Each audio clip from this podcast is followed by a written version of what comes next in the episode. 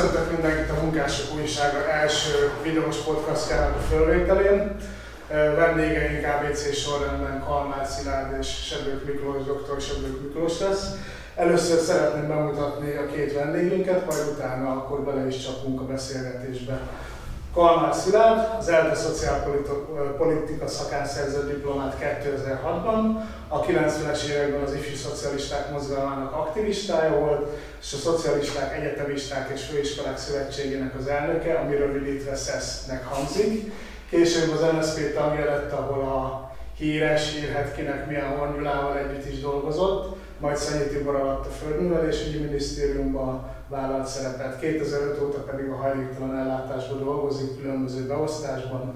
2009-ben kilépett az MSZP-ből, utána dolgozott együtt a Magyarországi Munkáspárttal, Zöld Baloldal párt munkájában is részt vett, és jelenleg a tavaly alapított Igen Szolidaritás Magyarországi Mozgalom alapító tagja, és saját beállása szerint marxista nézeteket van. Másik sarokban pedig Sebők Miklós, pontosabban dr. Sebők Miklós, a Magyar Tudományos Akadémia Társadalomtudományi Kutatók Központjának igazgatója, intézetigazgatója, közgazdász, politológus végzettségű, számos kutatás, tanulmány szerzője, a Bécsi Egyetemen vendégoktatója volt. Legfontosabb kutatási területe, amit olvasni fogok már annyira bonyolult, hogy a politikai közgazdaságtan és közpolitika, valamint a big data megoldások olyan társadalomtudományi alkalmazásai, mint a kvantatív szövegelemzés. Egyik legfontosabb könyve, most már kettő évvel ezelőtt megjelent, Paradigmák fogságában, ami az elitek és ideológiák a magyar pénzügyi kapitalizmusban címmel jelent meg, itt ugye Miklósnak van egy olyan állítása, illetve az egész könyv a rendszerváltás utáni magyar pénzügyi kapitalizmusról szól. Majd szeretném, hogy beszéljünk ennek kapcsán, és de a könyvben az egyik legfontosabb állítás ugye az, hogy két szemben álló elitcsoport ideológiai tábor és politikai irányzat vetélkedése határozta a legfontosabb politikai döntéseket. Tehát volt egy ilyen nyugati, nemzetközi tőke, akiket ugye neoliberálisnak hívtak, és mérsékelt szociális piacgazdaságban hívó modernizátorok is, mint mondjuk Horn Gyula, egykori miniszterelnök. Vágjunk bele a beszélgetésbe, és az első kérdésem az lenne, ugye, hogy piacgazdaság, kapitalizmus vagy szocializmus?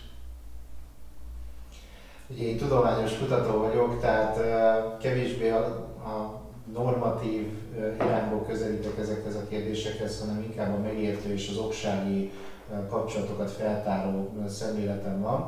Tehát, hogyha az a kérdés, hogy mi van ma Magyarországon és mi van a világban, akkor kapitalizmus van, ez, ez nem, nem kérdés. Azt gondolom, hogy a maga az a szó, hogy piacgazdaság, az egy ideológiai kategória, ami azt a célt szolgál, hogy a kapitalizmusról ne beszéljünk, hanem egy, egy képzeletbeli piacorientált gazdaságban higgyünk, de hát bárki, aki itt volt az elmúlt 30 évben Magyarországon, Európában és a világon, az pontosan tudja, hogy versenyző piacok olyan értelemben, ahogy a tankönyvek leírják, a lehető legritkábban találhatóak meg. Az állam az mindig valamilyen szerepet játszik, az állam és a gazdasági szféra összefonódása is szerepet játszik, és alapvetően a, a tőkefelhalmozás logikája határozza meg a gazdasági rendszereket.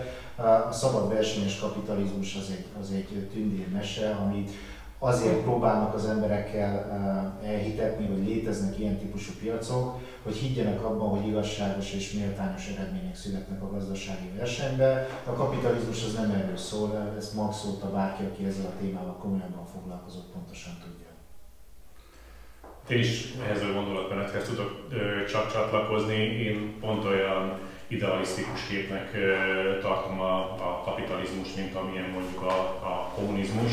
Tehát, hogy az a torz kapitalizmus modell, ami per pillanat a világot éppen a szakadék szélére viszi, az, annak semmi köze nincs ahhoz a klasszikus önmagát szabályozó piaci akármihez, amit ugye egy ilyen elméletként meghatároztak.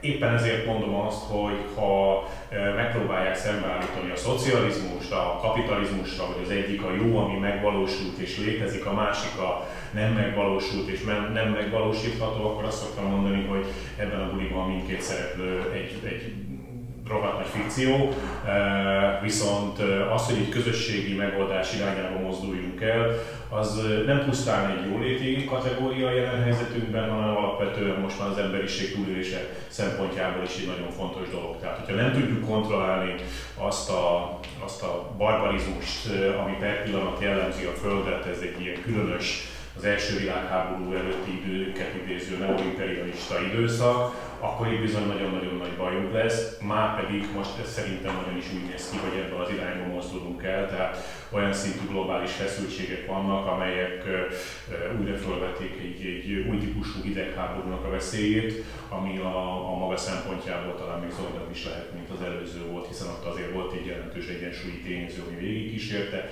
itt pedig ez nincsen meg, hanem van egy hanyatló nagyhatalmi struktúra, ez az euróatlanti zóna az USA-val, az Európai Unióval, az egyik oldalon is vannak feltörekvő harmadvilágbeliek, amilyen például Kína, India, Dél-Amerika jelentős része. Oroszországot szándékosan nem mondtam, hiszen az én értelmezésem, hogy Oroszország alapvetően egy konzervatív, mélyen kapitalista ország, amit azért nehez, nehéz oda sorolni ahhoz a blokkhoz, ami mondjuk a jövő szempontjából egy ilyen perspektívikus lenne. Szeretnék kiegészíteni? Az ugye az elmúlt 30 év egyik nagy kérdése, hogy az világosan kimutatta több tanulmány, és hogy a magyarok általában egy ilyen gondoskodó állam, paternalista berendezkedésbe szeretnének élni, szeretik, ha van egy stabil állami ellátás, nem szeretnek a versenynek úgymond kiszolgáltatva lenni. De az elmúlt 30 évben gyorsan számolok, 12 év úgynevezett szocialista vagy baloldali kormányzás van, hogyan lehet ezt az ellentmondást feloldani, és ugye ráadásul a Kádár rendszer pont egy ilyen gondoskodó rendszernek nevezhető, most nem biztos, hogy definiálni kell, hogy ez milyen berendezkedés volt, de hogy én érzek egy ilyen ellentmondást, egyrészt van egy igény a baloldalra Magyarországon, másrészt jelen pillanatban sincs baloldal, és utána majd a következő kérdésben menjünk el ebbe az irányba, hogy egyáltalán miért nincs baloldal, illetve milyen baloldal képe van a magyar társadalomnak. A, ezt nem osztom, hogy nincsen baloldal, de erről biztos, hogy fogunk beszélgetni. A, a, ami magát azt a kérdést illeti, hogyha magyaroknak van egy ilyen gondoskodás és az állami beavatkozás iránti, nem nevezném szenvedélynek, de egy, egy olyan érzülete, hogy alapvetően ezt tartják fontosnak, és nem az, hogy mindenki menjen ki a piacra, és aki a jobb, az fog nyerni. Ez szerintem ez egy ténykérdés, és ezt az értékvizsgálatok is kimutatják, nyilván ez nem független a Kádár rendszertől de a, ez, ez csak a kiinduló pont. Az a kérdés, hogy ez milyen viszonyban azzal, hogy a magyar szociáldemokrácia, akkor nevezzük így, az milyen teljesítményt nyújtott a, a, a tömegek érdekében. És itt úgyis, mint aki sok emberrel interjúzott a könyvéhez, azt tudom mondani, hogy azért nagyon nehéz így utólag, utólag leszedni a keresztvizet mindenkiről, aki ott volt a rendszerváltáskor. Tehát azért azt látni kell, hogy a nagyhatalmaknak a, a ütköző zónájában zajlott a rendszerváltás, meg akartak szabadulni egy előző rendszertől, ami egyből ugye magát baloldalinak vallotta, most ez megint egy másik kérdés, hogy mennyire volt az, ezért nem lehetett egy az egyben felvállalni ugyanazokat az értékeket, hiszen akkor az a restaurációval lett volna egyenértékű. Tehát az akkori szociáldemokraták egy nagyon nehéz helyzetben voltak, ugye pártállami örökséggel együtt. És az, hogy 94-ben az MSZP és az SZDSZ kötött egy koalíciót, az, az pusztán azért jött létre, hiszen az MSZP-nek megvolt a többsége a parlamentben, mert nem tudtak volna semmilyen körülmények között a, a nyugati erőkkel szemben egy önálló szociáldemokrata politikát folytatni, és a részben azért, hogy megnyugtassák a nemzetközi befektetőket, nemzetközi partnereket, német-amerikai kormány, ezért az SZDSZ-szel közösen kezdtek kormányozni. Ugye azt is tudni kell, hogy magában az MSZP-ben volt egy reform értelmiségi szárny, ugye ezek a a könyvemben őket organikus közgazdászoknak hívom, akik magukévá tették a neoliberális ideológiát, még pontosabban a piaci fundamentalista ideológiát, hogy mindent privatizálni kell, hagyni hogy a piaci logika érvényesüljön, és aztán esetleg a férgesen majd kihullik, kihullik az alján, aki pedig versenyképes, ugye ez volt a kulcs szavuk, az pedig megmarad és, és prosperál. Tehát azt látjuk, hogy az MSZP magán belül is több különböző csoport volt, ugye ez a honbékesi ellenállásban nyilvánult meg teljesen egyértelmű. Tehát az, hogy volt SZDSZ-szel egy koalíció, a privatizációt valamilyen módon le kellett bonyolítani, hiszen fenntarthatatlan volt az állami tulajdonnak az a szintje, ami, ami volt. És az, hogy nemzetközi befektetők nyomást gyakoroltak arra, hogy a magyar adósságot valamilyen módon finanszírozni kell, mindez oda vezetett, hogy igazából a 94-98-as uh, időszakot nem lehet ilyen nagyon magas erkölcsi pozícióból lenézve értékelni, hiszen nagyon sok kötöttség volt. Azt gondolom, hogy más a helyzet a későbbi időszakban, tehát a 2002-2010-ben ezek a kötöttségek nagyon jelentősen csökkentek, és az, hogy akkor nem történt egy szociáldemokrata fordulat, vagy nem vitték végig, amit Megyesi Péter nagyon helyesen elkezdett a száznapos programokkal 2003-2004 után, hanem történt egy visszakanyarodás, az az igazi kérdés, és annak az értékelése még sok szempontból. Hát én azt gondolom, hogy és itt, itt ezt vélem ki hallani a te is, hogy alapvetően ez a fajta piacpárti, neoliberális fordulat, ez soha nem valós racionalitáson alapult, hanem ez egy hit kérdés volt, és ez a gondolat massza, ez nem a rendszerváltás gyereke. Ez már jóval korábban benne volt, tehát ez a euróatlanti törekvés, a kapitalista viszonyokhoz való pozitív viszonyulás, ez már abszolút jelen volt a, a, a kádári időben, a 60-as évektől. Tehát a, a, ez a, Igen, és tehát legyünk őszinték, hogy, hogy ezt az egész ország csúlyán akartam mondani, hogy beszopta, de inkább azt mondom, hogy magáévá tette, odáig bezárólag, hogy Kádár János maga is azt mondta, hogy eltársak, akkor lehet, hogy ez lesz a sodaszer a, a, a problémáinkra. E, hát egy nem ez lett.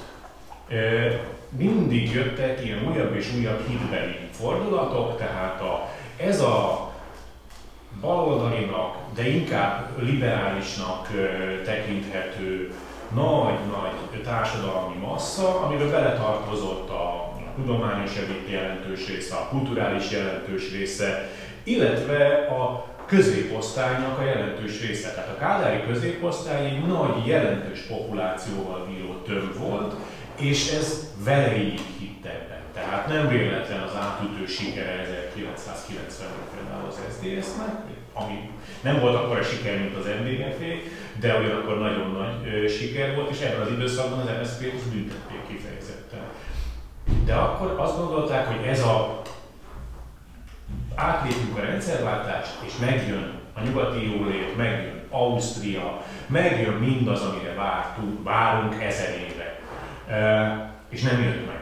Ezt követően ugye jött egy, egy, egy rendkívüli mértékű társadalmi stressz, tehát a, az első négy éve a, a rendszerváltásnak az egy katasztrófa volt. Minden szempontból, ahogy csinálták, a következményeit nézve, minden szempontból. Vicc volt a privatizáció, tehát lényegében lerombolták a, a, a gazdaságnak a, a jelentős részét úgy, hogy gőzük nem volt arról, hogy mi lesz holnap után. Ezt hosszan lehetne elemezni, ezért is nem megyek bele, de a társadalom 94-ben nagyon tudatosan, nagyon markánsan igen mondott, jelentős része a szavazóknak egyébként a 360-as kenyére. Tehát azt gondolták, hogy vissza fog valami jönni abból, ami volt.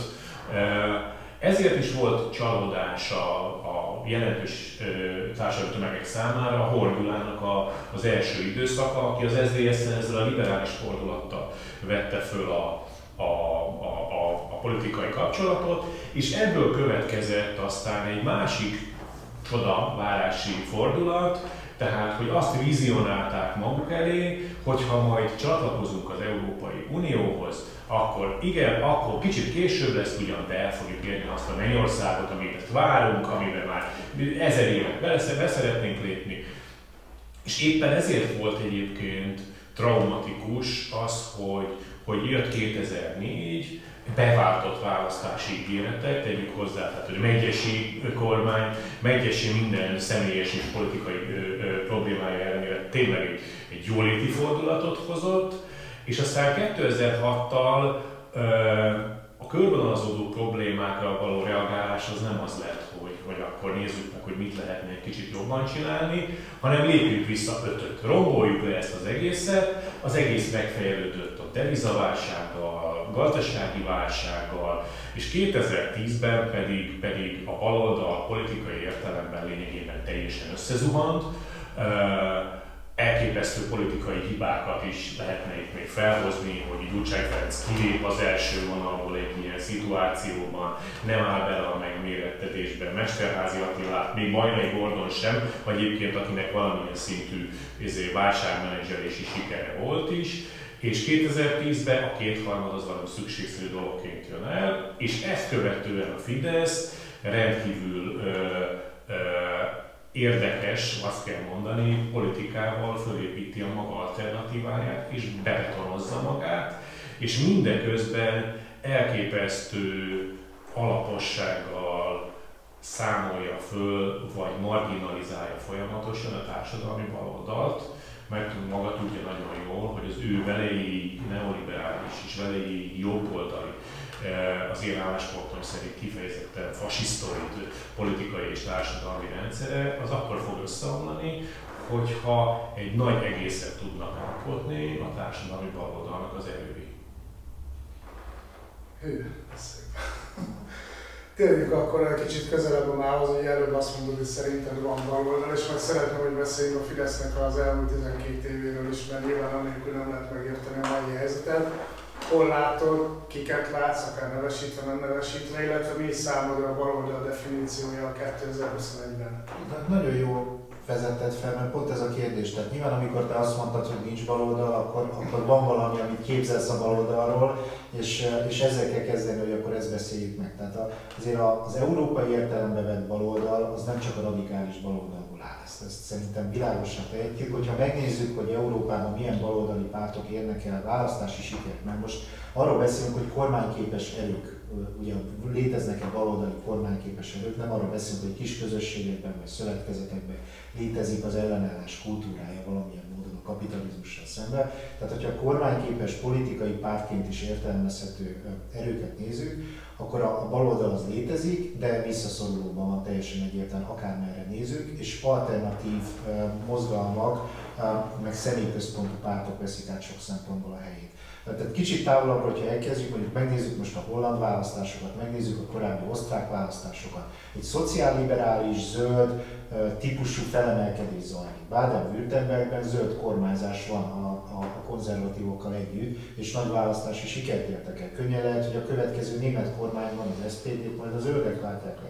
Tehát ha úgy értelmezzük a, a baloldalt, hogy csak a bohémia munkáspártja az az, ami megfelel ennek a kritériumnak, akkor nincsen. Ebben igazatok van, mert, mert számottevő parlamenti képviselete csak néhány helyen a, radikális vagy az old school baloldalnak nevezzük így, de hogyha kicsit kiterjesztően a, egyáltalán az emancipációra törekvő politikai erőket nézzük, és azokat, amelyek nem a, nem a teljes piacosítás politikáját vallják, és nem nacionalisták, és nem egyébként a nemzetek közötti ellentétek szintásában érdekeltek, ha így definiáljuk kicsit tágabban a baloldalt, akkor Európában egyértelműen létezik, és, és Magyarországon is léteznek ilyen típusú erők. Most akkor konkretizáljuk egy mondat.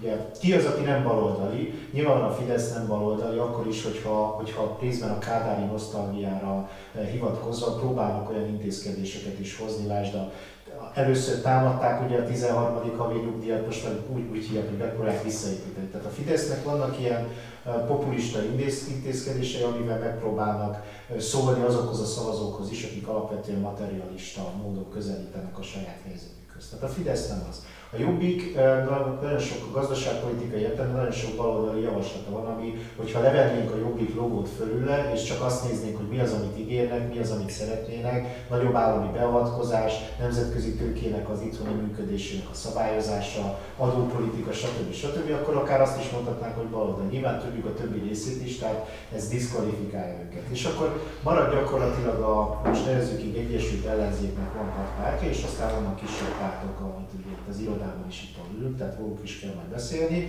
Ha a hat pártot megnézed, abban van kettő elég egyértelműen liberális párt, ugye a DK és a, Momentum, nekik az a fő irányuk, még akkor is, hogyha Dobrev Klárának a, a szírelépése, az hozott egyfajta irányváltás, például a bér politikának az, az ismételt előtérbe kerülésről, nagyon sokat mondja ezt, hogy a európai szintre kell menni a béreket, ami egy szociáldemokrata pozíció. Tehát, de ezzel együtt az általános politikájuk az szerintem nem tekinthető még szociáldemokratának.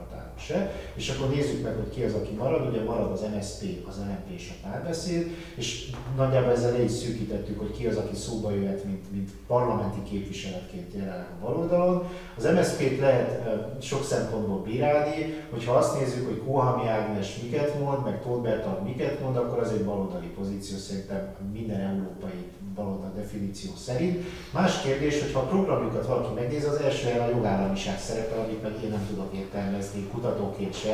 Tehát, hogy egy baloldali pártnak miért az a legfontosabb, miközben emberek éheznek, ez, ez, ez nem teljesen világos. Tehát nekik még mindig van-e valami fajta viszonyuk a, a magyar liberalizmussal, és, és nem, nem e, tudtak visszállni teljesen egyértelműen egy szociáldemokrata értékrendre. Az LNP az mindig is úgy kezdte, hogy ő értékszintézis, és hogy a zöldek, a konzervatívok és a baloldal egyszerre, tehát markáns baloldali politikát biztos, hogy nem visznek, de Ungár Péternek például a szociális dolgozók kapcsán a, a kiállása és szisztematikus munkája az egy egyértelmű baloldali pozíció. És marad a párbeszéd, Karácsony Gergely ugye főpolgármester, eh, Szabó Tímeit elfogott is, vagyok, ezt fontosnak tartom hangsúlyozni. Ha megnézzük pusztán a programjukat, az egy teljesen egyte eh, szociálliberális zöld eh, program, és minden szempontból megfelel a baloldalnak. Minimál jövedelem, egyébként az iszomban szinte szó szerint ugyanazt mondják ennek kapcsán. Kérdés kimondta előtt, de ez, ez szinte mindegy is. Mind a ketten teljesen úgy vesznek 100 ezer forint, 50 ezer forint családi pótlék, és, és minimum nyugdíj mindenkinek fel kell kerekíteni a létminimumra a jövedelmét. És, és körülbelül ez a, ez a jelenlegi szintér, amiről lehet tudni, más kisebb pártok, nem tudom, hogy fontosak-e, de gondoljátok, hogy is beszéltük. Tehát létezik a baloldal, kicsi a baloldal, nem nagyon markáns a baloldal, de a, hogyha lesz rendszerváltás, ugye az Orbán rezsim után, abban lesznek baloldali szereplők is. Te hogy látod szívet?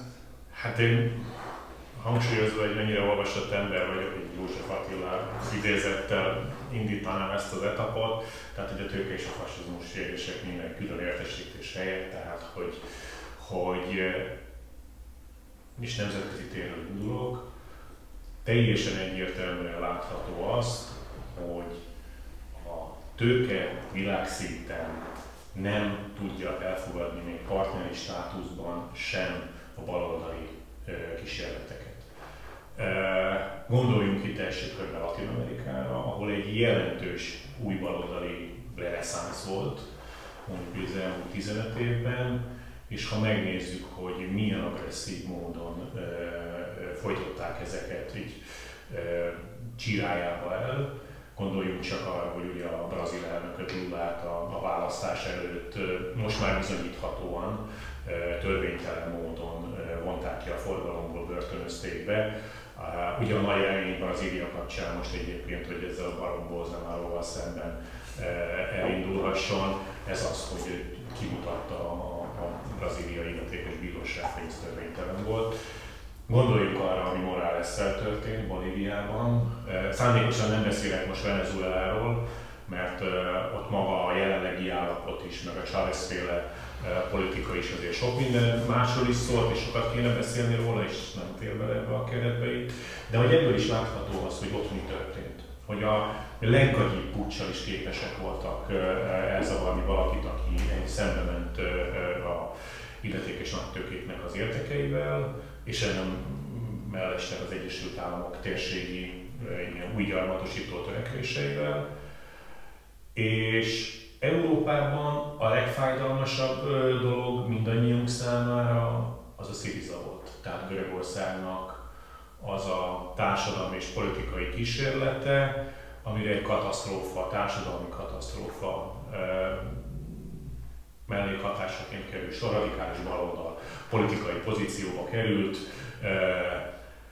Ténylegesen, amit lehetett, én azt gondolom, hogy ők ott megpróbáltak, de olyan szintű ellenállás volt a tőke, az Európai Uniós illetékesei, a bankszektor és mindenki más részéről, hogy, hogy képtelenek voltak ezzel szemben valós alternatívát állítani.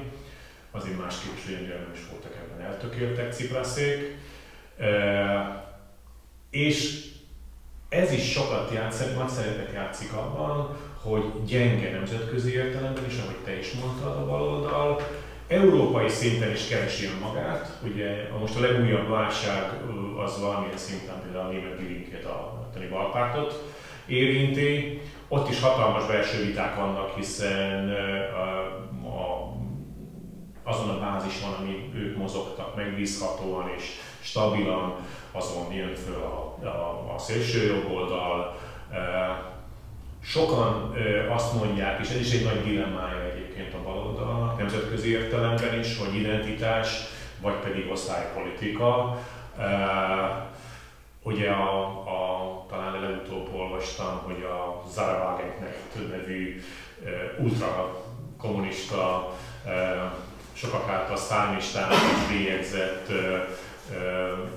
német politikus nő Café Latte szavazóknak minősítette azokat, a, azokat az új szavazói tömegeket, akik feltűntek a, a Dilinke mögött, ezzel arra célozva, hogy sikerült ezt a finomkodó úri fiatalos középosztályt becsábítani, ugyanakkor elvesztették a munkásokat, és hát úgy néz ki, hogy arányaiban azért ez nem váltja ki egyik a másikat, és ez tényleg egy jelentős probléma.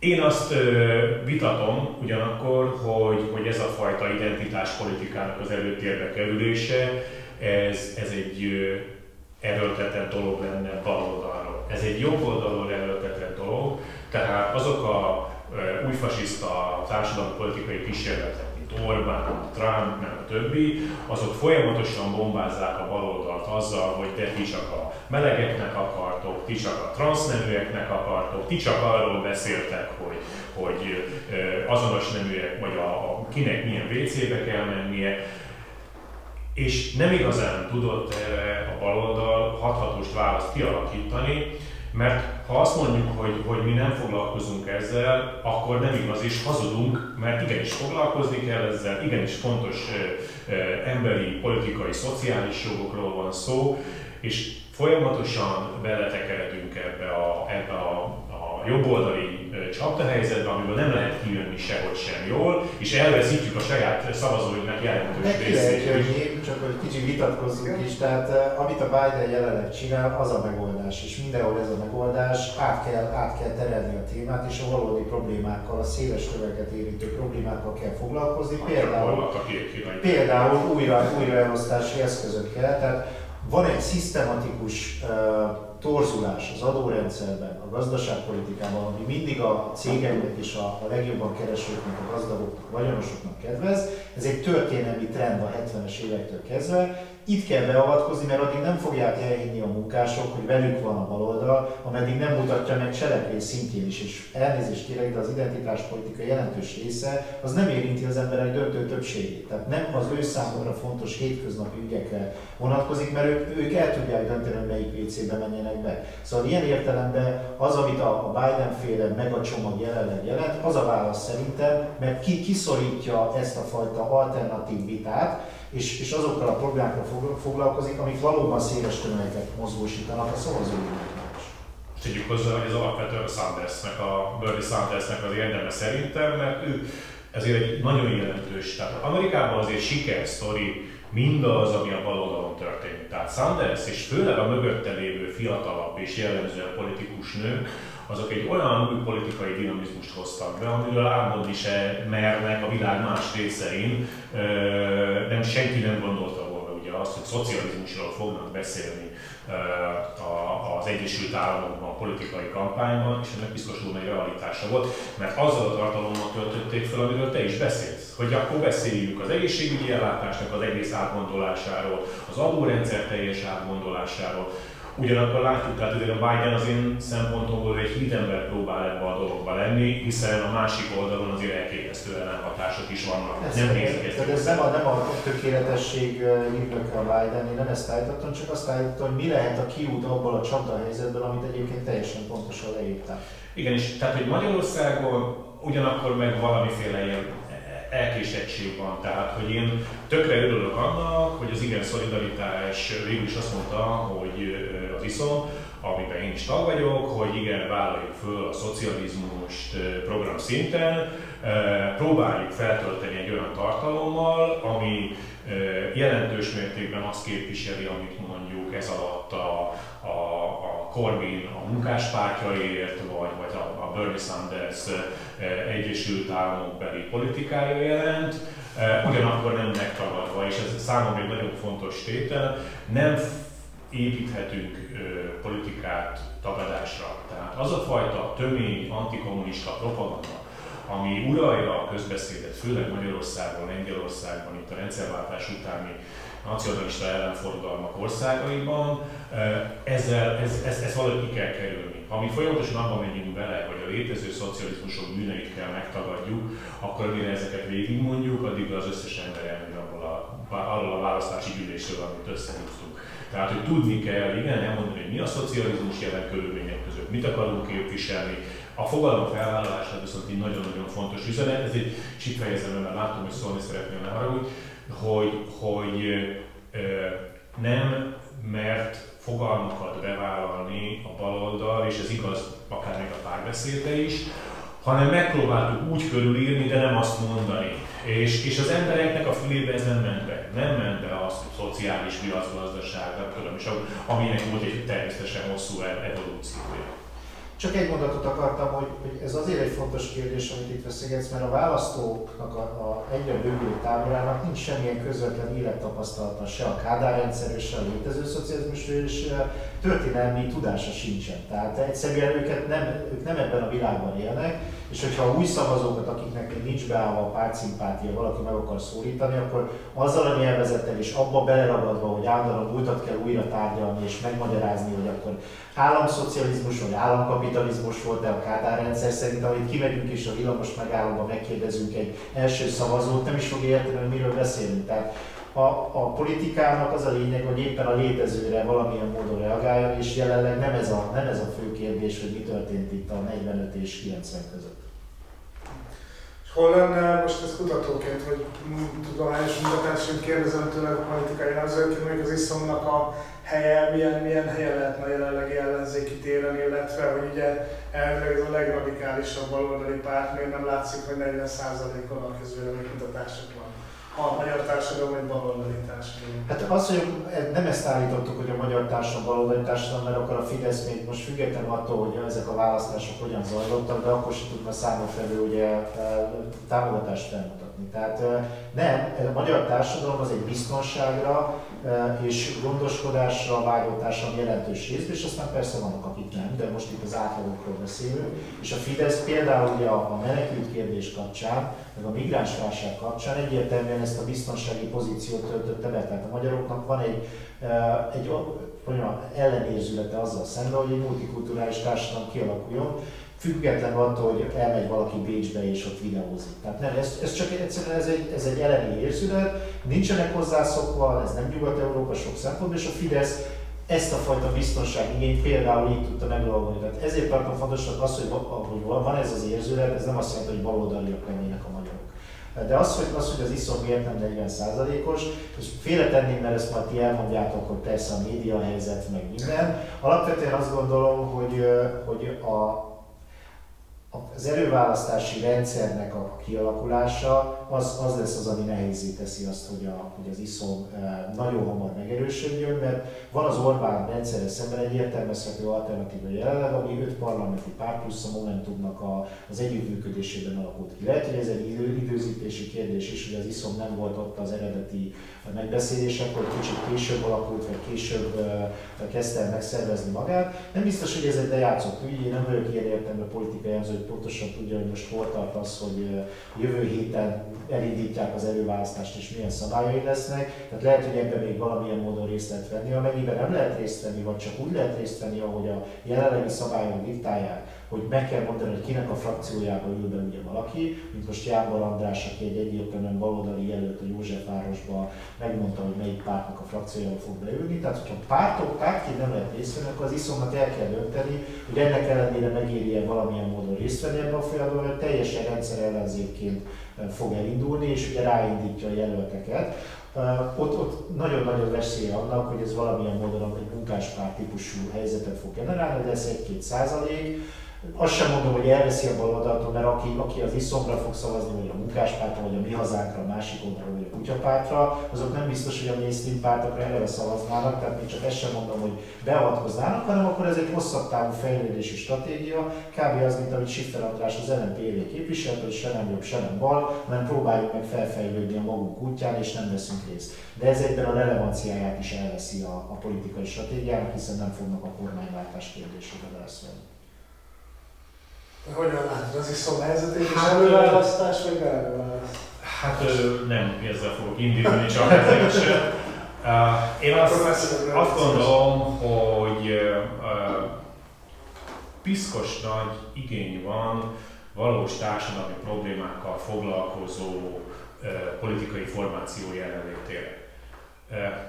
Ezt akkor vettem én észre, amikor fölmerült az még az iszomnak az elején, hogy hát ugye egy ilyen hírblokk volt a demokratikus polgári sajtó részéről, tehát soha semmi meg nem jelenhetett rólunk, tényleg lehet, hogy azért, mert tényleg nagyon semmit nem akartunk mondani. Mi azt valószínűsítettük, hogy azért, mert nem akarnak írni rólunk, mert nem érdeke a ellenzéki, a már akkor körülhozott összefogásnak. Ugyanakkor jöttek persze ilyen Krónika, Kossuth Rádió, M1 meghívások. És akkor ez egy dilemma volt, hogy hát itt partások most akkor hogyan éljük ezzel a lehetőséggel. És akkor az a elvi döntés született, hogy mindaddig, ameddig szabadon, minden korlátozás nélkül, minden sugalmazás, meg egyéb nélkül bemegy az emberünk, és azt mondja el, amit el szeretne mondani, addig ezzel a lehetőséggel élni kell. És pontosan a borsodi e, e, októberi választáson, ugye ahol egy jobbikos jelölt hasalt nem kicsit, e, az iszom jelöltjének a, a szavazatai nélkül is sima vereségbe szaladt bele, mindenféle összefogás ellenére is. Ott derült ki, hogy számomra is legalábbis, hogy egy nagyon méretű véleménybuborék csupán az a, a demokratikus ellenzék és azon kívül jelentős mértékű szavazói bázis, társadalmi tartalék van a baloldal számára, akik m néznek, Kossuth Rádiót hallgatnak, megyei napilapokból ö, tájékozódnak, és ugyanakkor fogékonyak az alternatívára, és keresik azt, hogy ki az, akire szavazni lehessen. És itt jött be az, hogy, hogy nem véletlenül lett 2,2%-a ezen a választáson az iszom jelöltjének. Ez nem a kamupárti szint. Munkáspárt vagy bárki más, aki ilyeneken el szokott indulni, azok általában azt a szintet sem hozzák, ami az ajánlásoknak a száma lenne. Tehát én ebben bízok, és biztos vagyok benne, hogy, hogy ez, ez egy jó irány, hogyha ezt a szavazói tömböt próbáljuk megszólítani. Ezért vagyok én nagy harcosa annak a rendszeren belül, hogy ne foglalkozzunk a hatos fogattal, ne kezdjünk bele abba, hogy most akkor ők miért mondják, miért nem fogadnak be, miért nem beszélnek rólunk, hanem azokat a markáns üzleteket, amit szociális területen képvisel elsősorban a párt, azokat próbáljuk meg eljutatni ezekhez az emberekhez. És itt jön az előválasztás. Az előválasztás szerintem egy menet közben épített autó, amiről még most sem tudjuk, már, már 120-szal kell menni, de még most sem tudjuk, hogy mi lesz, ki lesz, hogy lesz, hova lesz. Ugye már azon sokan mondják, hogy nagyon nagy probléma, hogy, hogy a, az egyéni képviselőjelöltek kiválasztása például egy fordulós lesz.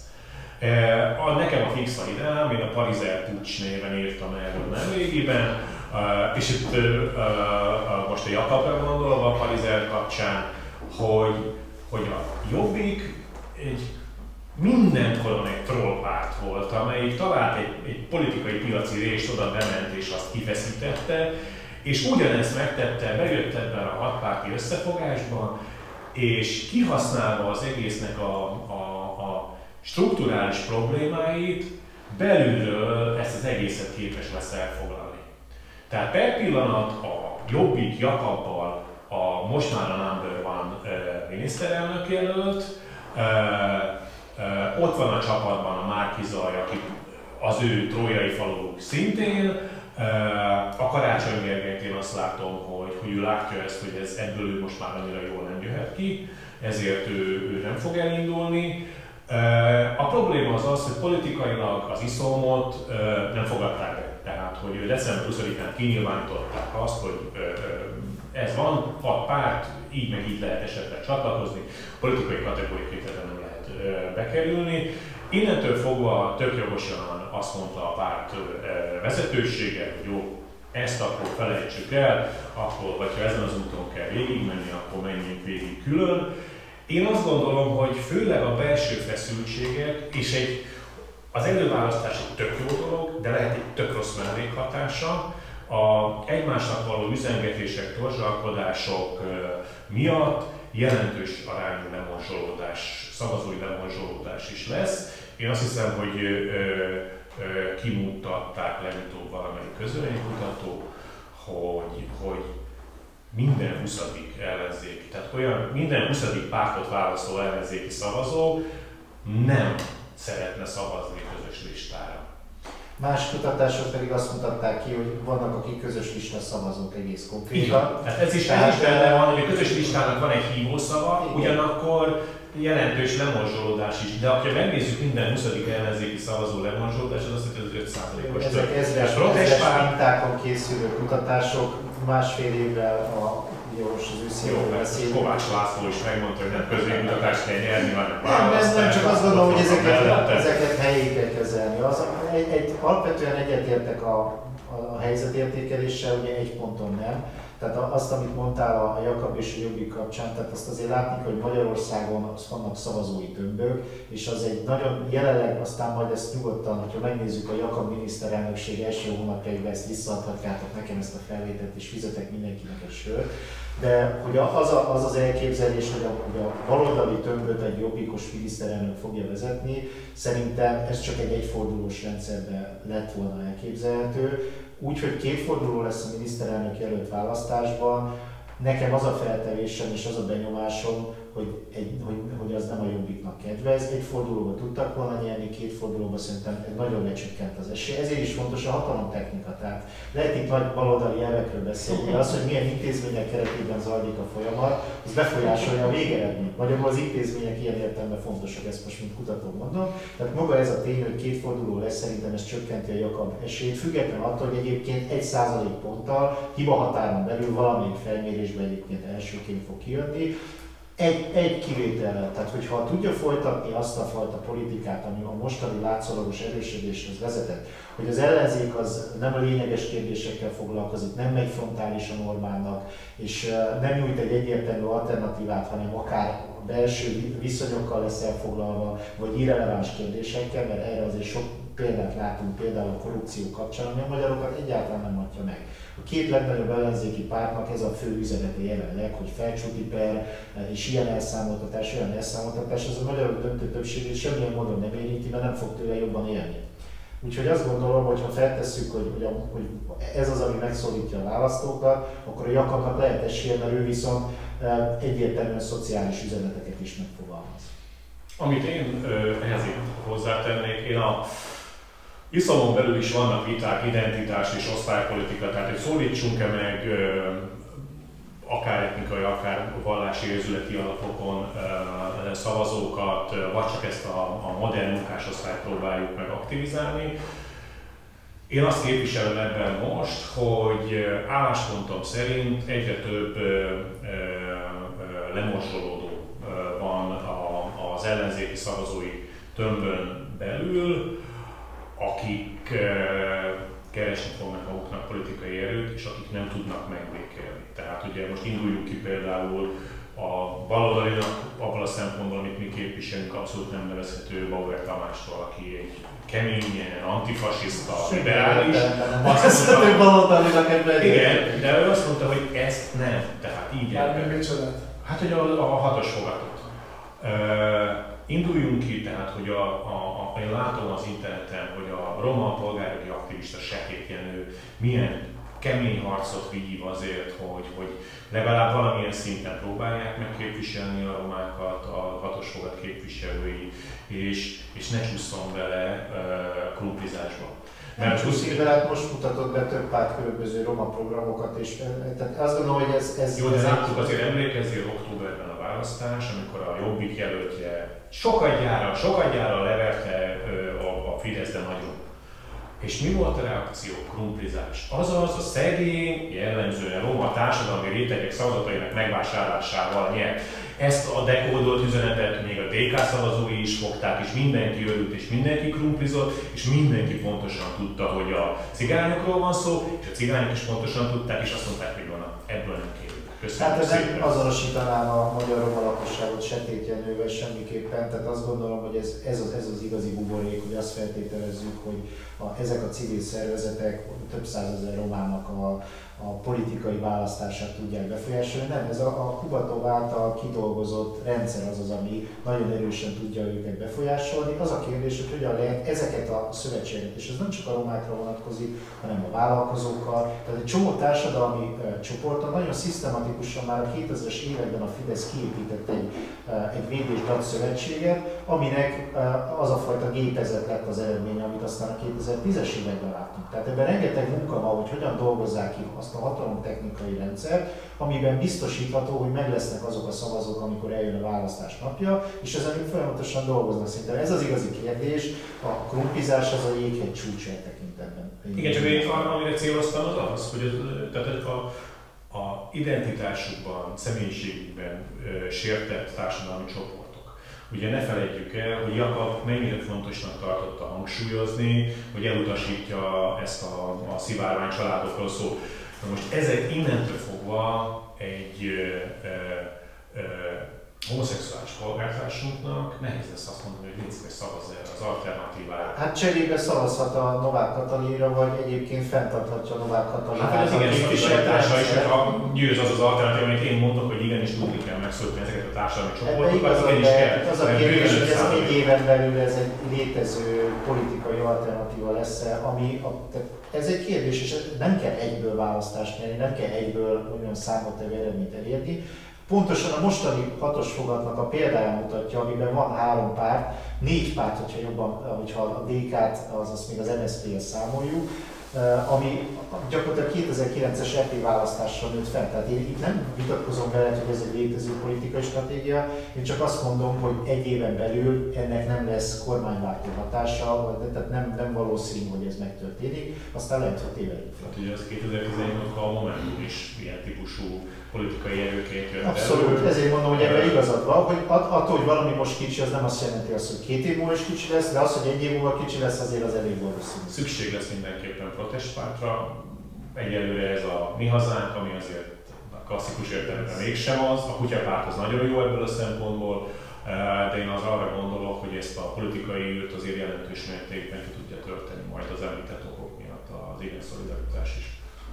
Szeretném lezárni egy rövid kérdéssel. Ugye mondjatok még három mondatot, hogy miért lenne jó, ha nem az Orbán kormány lenne, hanem bármilyen másik kormány Magyarországon jövőre. De tényleg egy három mondatban, és akkor ez legyen az utolsó. Miért, miért szavazzanak az emberek ne rájuk? Hát nekem nem feladatom az, hogy kampányoljak, tehát eh, én csak el tudom mondani, hogy mi lenne a hatása, hogy most a munkások újságjánál ülünk, mondjuk a munkások részére mi lenne ennek a hatása. Valószínűleg eh, a, a közmunkának az a rendszere, ami most kialakult, és valószínűleg sokan egyetértenek benne, hogy, hogy egy, egy borzasztó rendszer, aminek nem sok értelme van, és nem vezet vissza a munkavilágára, valószínűleg ez változna. Valószínűleg változna az, hogyha valaki állást keres, annak a támogatása meddig tart, és milyen gyorsan kényszerítik bele az álmunkavállalásban ugye a, a közmunka, hosszabb lenne egyszerűen az álláskeresési járadék ideje, valószínűleg több családtámogatás lenne és igazságosabban, tehát ez a, az, hogy a négy gyermekeseket vagy a legjobban keresőket támogatja a Fidesz rendszer, az, az biztos, hogy változna, a családi pótlék az ugye előtérbe kerülne, valószínűleg ebben mindenki egyetért, még egyébként a Momentum is egyértelmű állás foglalt, hogy megváltoz, megtartanák, de megváltoztatnák a csári adókedvezmény rendszerét. De az én szűkebb szakterületemen, hogyha a gazdaságpolitikát eh, és az újraosztási kérdéseket nézzük, akkor egy nagyon egyértelmű munkásbarát fordulat lenne, még azzal együtt is, hogy liberális pártok is részt vesznek ebben, a, ebben az ellenzéki együttműködésben. Köszönöm. Hát, nem lesz három mondat, nem tudom annyival összefoglalni. Én azt gondolom, hogy a ha a hatos fogat nyer, nem látom annak a valószínűségét, hogy, hogy, hogy mindaz, aminek meg kellene történnie, megtörténik. Itt elszámoltatás, felelősségre vonás,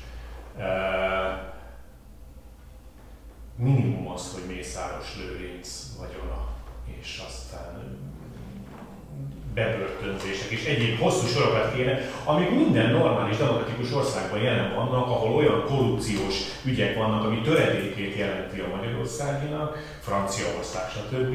Ezek fölmerülnek, itt még ezt nagyon piszkálisan eljük. Úgy, hogy az egész magyar gazdasági szerkezet az lényegében már olyan, hogy, hogy megkerülhetetlen benne. Nincs, nincs alternatívája a Mészáros Orbán gazdasági birodalomnak. Tehát, hogy ezeket, ezeket valakinek meg kéne csinálni, és számomra az ellenzéki győzelmek helyi önkormányzatokban, azok nem győznek meg arról, hogy megvan az a elhatározás és akarat, ami ehhez szükséges volna. Tehát most nekem azért a, a legviccesebb példája ennek az volt, hogy ahelyett, hogy mondjuk beláttunk volna, hogy mit csináltak rosszul, tarlóség, ahelyett adunk neki egy díszpolgári címet. És sok ilyen dolog. Most Miskolcon olvasom legutóbb, hogy, hogy a helyi polgármester a, a helyi SZP-hez hasonlóan privatizált egyetemnek a igazgatóságában, vagy hova a fenébe ülnek. Tehát, hogy ez most rosszul, rosszul hangzik, de mint az MSZNP egyelő Fidesz, már működését tekintve, a ellenzék meg az a fias népfront. Hát, tehát akkor elszámoltatás kellene szerintem? Hát akkor nyitottunk egy újabb kérdést. Nem, nem, nem. nem azért mondom, hogy ezzel nagyon sok, nagyon sok mindent kinyitottam, én nagyon sok mindent kinyitottam ezzel, lehet, hogy ez egy újabb fejezet, vagy bármi egyéb, de hogy, de hogy